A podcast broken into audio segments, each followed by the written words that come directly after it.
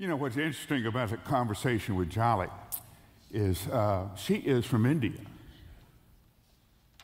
And she prayed for her neighbors who ended up being Muslim. And because of her life experience and her journey, she was given an open door, an opportunity to witness to her neighbors. She's doing international missions on her own street. You can do the same thing. It's just a matter of prayerfully opening your heart and your life to those people that you see every day going in their mailbox or just around and see what the God will do in the beginning of your conversation with your friends who may not know who Jesus is. Stephen Sondheim was probably the greatest writer of American musical theater in the history of Broadway.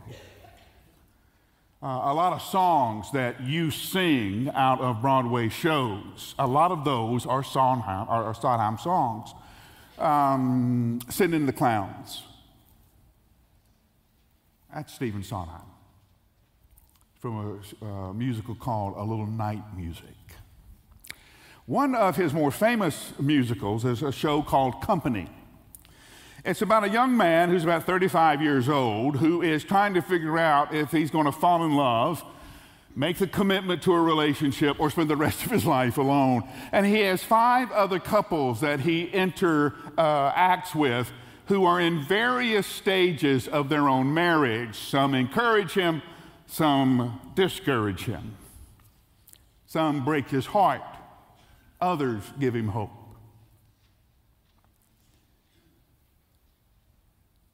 At the critical moment of the theater, Robert, the main character, sings a song called Being Alive. It starts with a complaint. What do you get when you fall in love? And the words go like this Someone who needs you too much, someone who holds you too close, someone to draw you up short someone to mess with your sleep. At the end of the song, the words change from complaint to plea. Somebody need me too much. Somebody hold me too close somebody draw me up short and mess with my sleep and make me aware of being alive. Because being alone isn't being alive. Being alone isn't being alive. This topic of loneliness has taken on a new depth in our culture. With the pandemic and all of us being forced to stay home and all of us being ripped out of our normal routines, not being able to go to school, not being able to go to the office, how close we can stand to each other, a lot of us found ourselves in a very frustrating, if not deadly, isolation. Addictions went through the roof. Alcohol sales broke all records. Suicides and threats of suicide. Overwhelmed our social care systems. There is something about being in relationship that is critical to our well being, that is critical to us being us. We need people to need us. We want people to want us. We want somebody to know our name. I've told you before, we can always tell when someone calls my office if they know me or not. If someone asks for Dr. Glenn, they don't know me. If someone is calling for Pastor Glenn, they don't know me. If someone calls for Mike, probably know me. If somebody says Michael, that's family.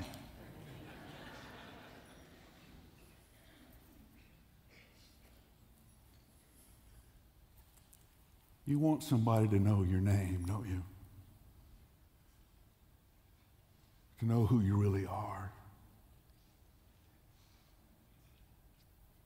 The Christmas story is the time when you and I gather together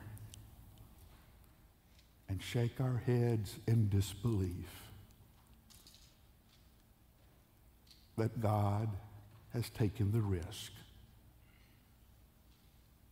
of telling us his name. It's a story as old as humanity itself. And we're going to pick just one of those stories. In fact, it goes all the way back to Genesis 45. Stand with me in honor of God's word. We're going to pick up toward the end of the story of Joseph, and I'll give you the back story on it in just a minute. Now, Joseph could no longer keep his composure in front of his attendants, so he called out, Send everyone away from me. No one was with him when he revealed his identity to his brothers. But he wept so loudly that the Egyptians heard it, and Pharaoh's household heard it. And Joseph said to his brothers, I am Joseph. Is my father still living? But they could not answer him because they were terrified in his presence.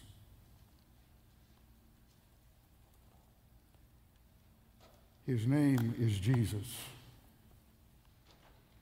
And the world cannot answer because we're terrified in his presence. This is God's word for God's people. Hear it, believe it, and live. Let's pray together.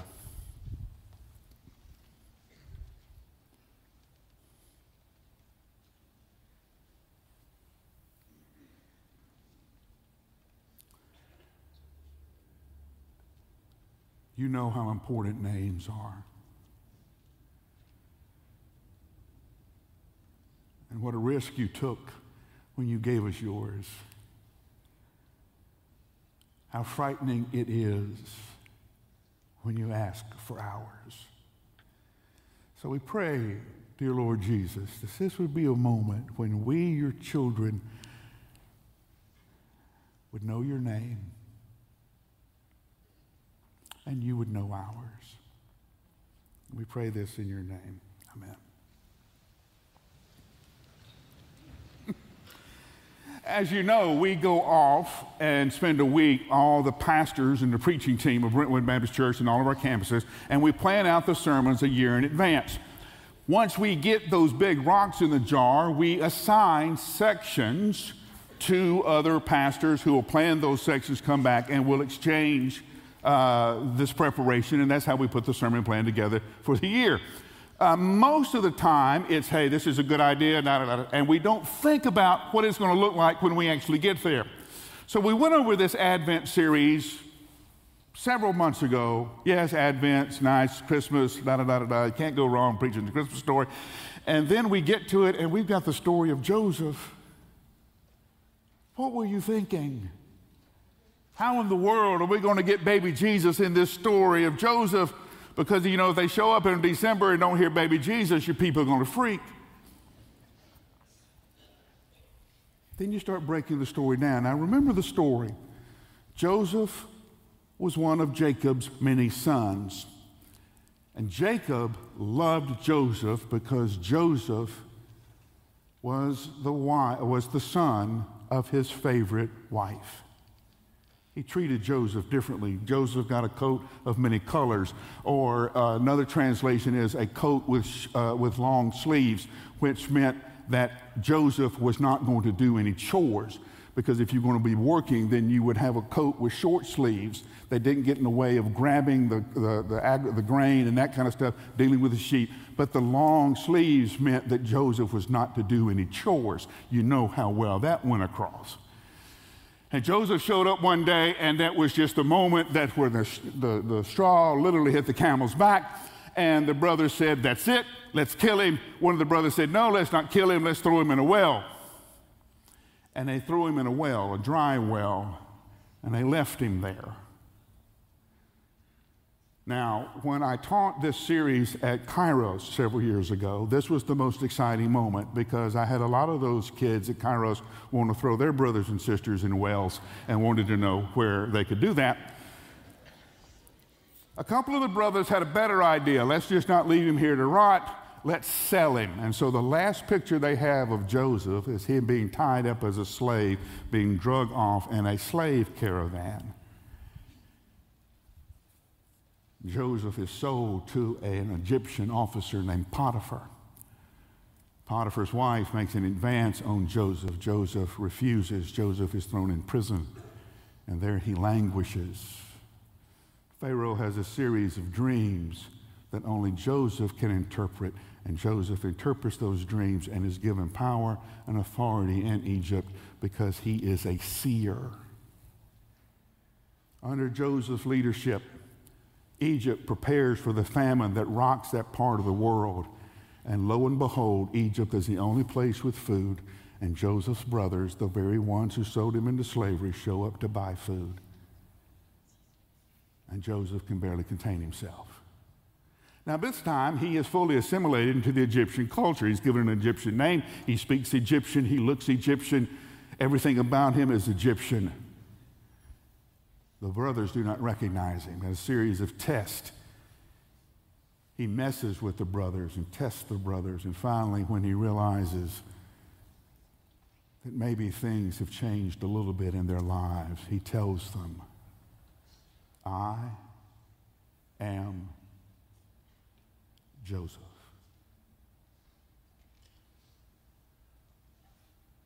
They couldn't believe him. Later in the story, he says, Look at my brother's Benjamin's eyes, and look at my eyes, and you'll know we are the same.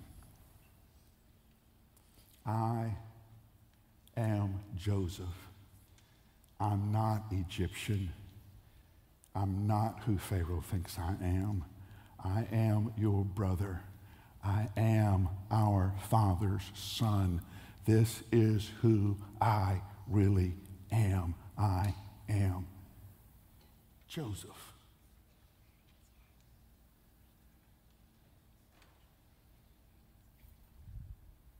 What we would give to be loved for who we are.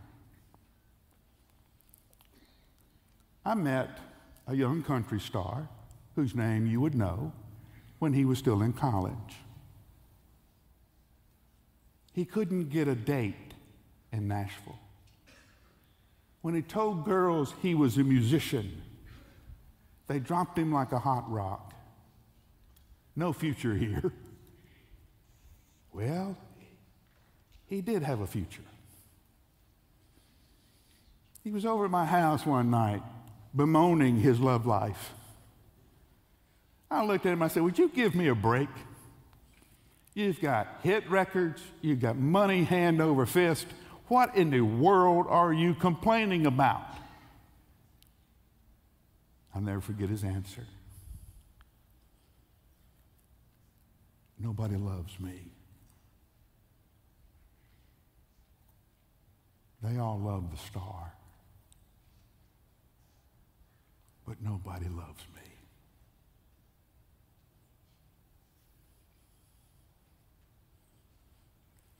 If you're not careful, Christmas can be one of the loneliest days of your life. And it's lonely because by this time of the year, we are exhausted with playing the games. We can't pretend anymore.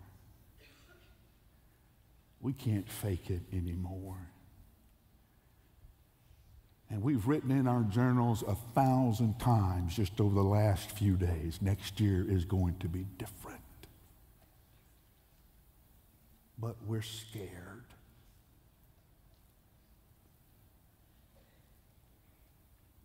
Scared if we tell our friends the truth. Uh, scared if we tell our family the truth. Scared if we tell anybody the truth. If we have that moment where we step out and say, This is who I am. This is me. I am Joseph. That we will be abandoned.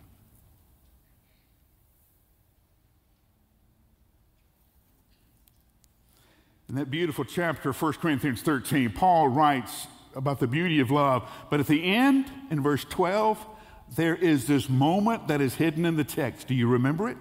Now we see through a glass darkly, as with a mirror. Then we will see face to face. I will know as I am known. Do you realize how many stories we have of Jesus that began with Jesus asking somebody their name? Who are you?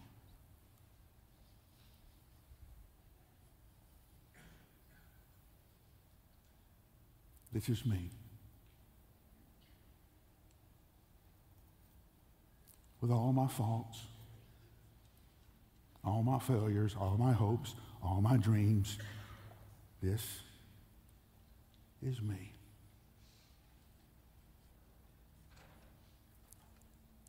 And imagine our surprise when God says, My name is Jesus. My name is Jesus. One great theologian said God took an incredible risk by telling us his name, and he hasn't had a moment's peace since. Because there's something that happens when somebody calls your name. You can't help but turn around. Uh, you know, they did a study on this. Now, who does this? I don't know. But they did a study on what wakes people up. The answer, after all this federal money, your name. If somebody calls your name, you will wake up out of sleep. Now, I don't know about you, but in 1956, the year I was born, every other male child was named Mike. I can be anywhere and somebody yell Mike, I turn as if I'm the only Mike in the world. Something about your name, you can't help but hear it. You can't help but know.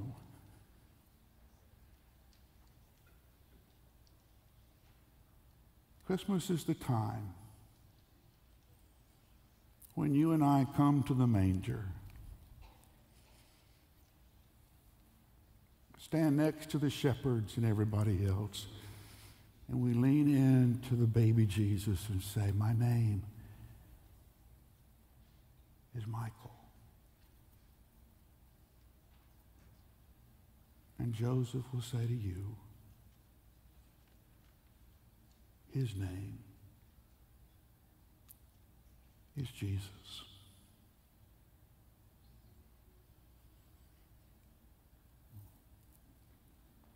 A long time ago, there was a television program called MASH. You may remember it. It was about a hospital unit in the Korean War. A little fellow by the name of Radar O'Reilly was the company clerk. He was the one who kept everything in order. He is the naive character of the group, the child of the innocent. Sleeps with a teddy bear.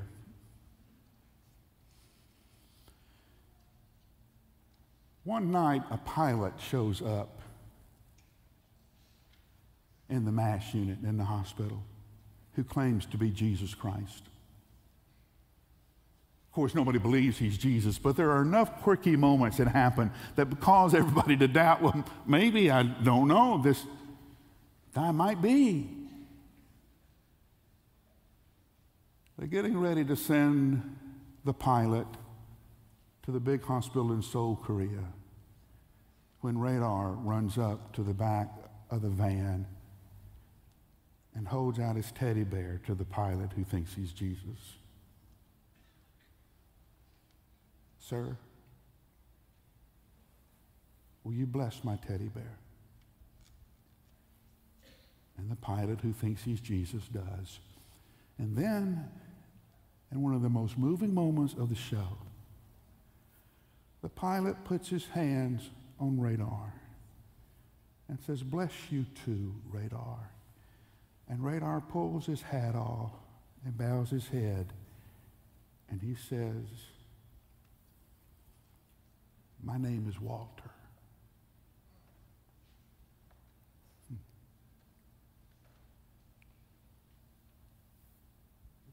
You say your name as confession. This is who I am. Jesus speaks your name as blessing. This is who you are. My child, my son, my daughter.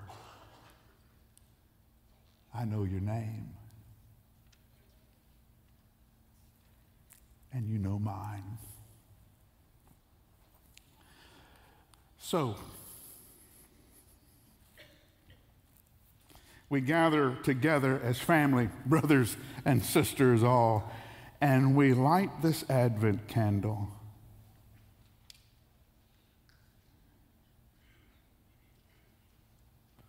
And the light of this little candle pushes back the darkness, and around it, we can see the smile of everyone who gathers. Why wouldn't we smile? We know God's name. His name is Jesus. Won't you pray with me? I know some of you came because your spouse asked you to come at Christmas time. I know some of you came out of habit. I know some of you came out of a deep sense of brokenness. You can't take another year like this. And however you came and why you came, here's what matters to us. In this moment of Christmas, God has told us His name. And if you call that name, He will answer.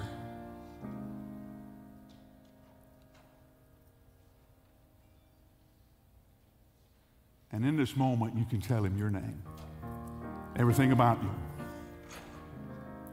And you can let go of the past and grab hold of his future. And I know I'm saying a whole lot in a handful of words. Listen, that's why I'm going to the Welcome Center. It's the glass room doors you'll see there.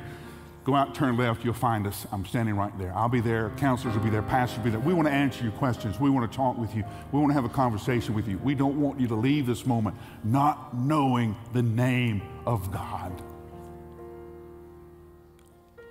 and making sure He knows you. So you find us. Don't leave with those questions unanswered. You want to be part of Brentwood Baptist Church? We're waiting on you. However, the Lord has come to you now, He's waiting for you where you are. The church will wait for you as you come.